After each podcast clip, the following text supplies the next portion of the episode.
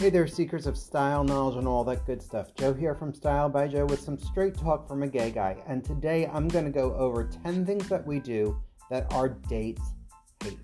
And number one is talking about our exes. Number two, being on the phone too much, whether it's talking or texting. If you must do this, excuse yourself.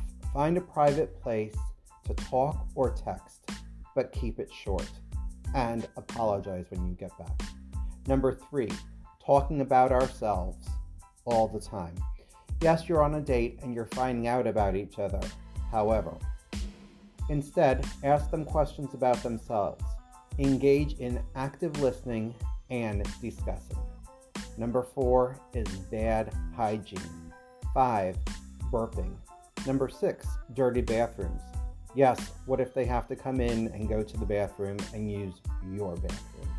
Number seven, bad social manners. Number eight, hands on or constantly readjusting yourself in public. Number nine, picking your nose. And number 10, being insecure.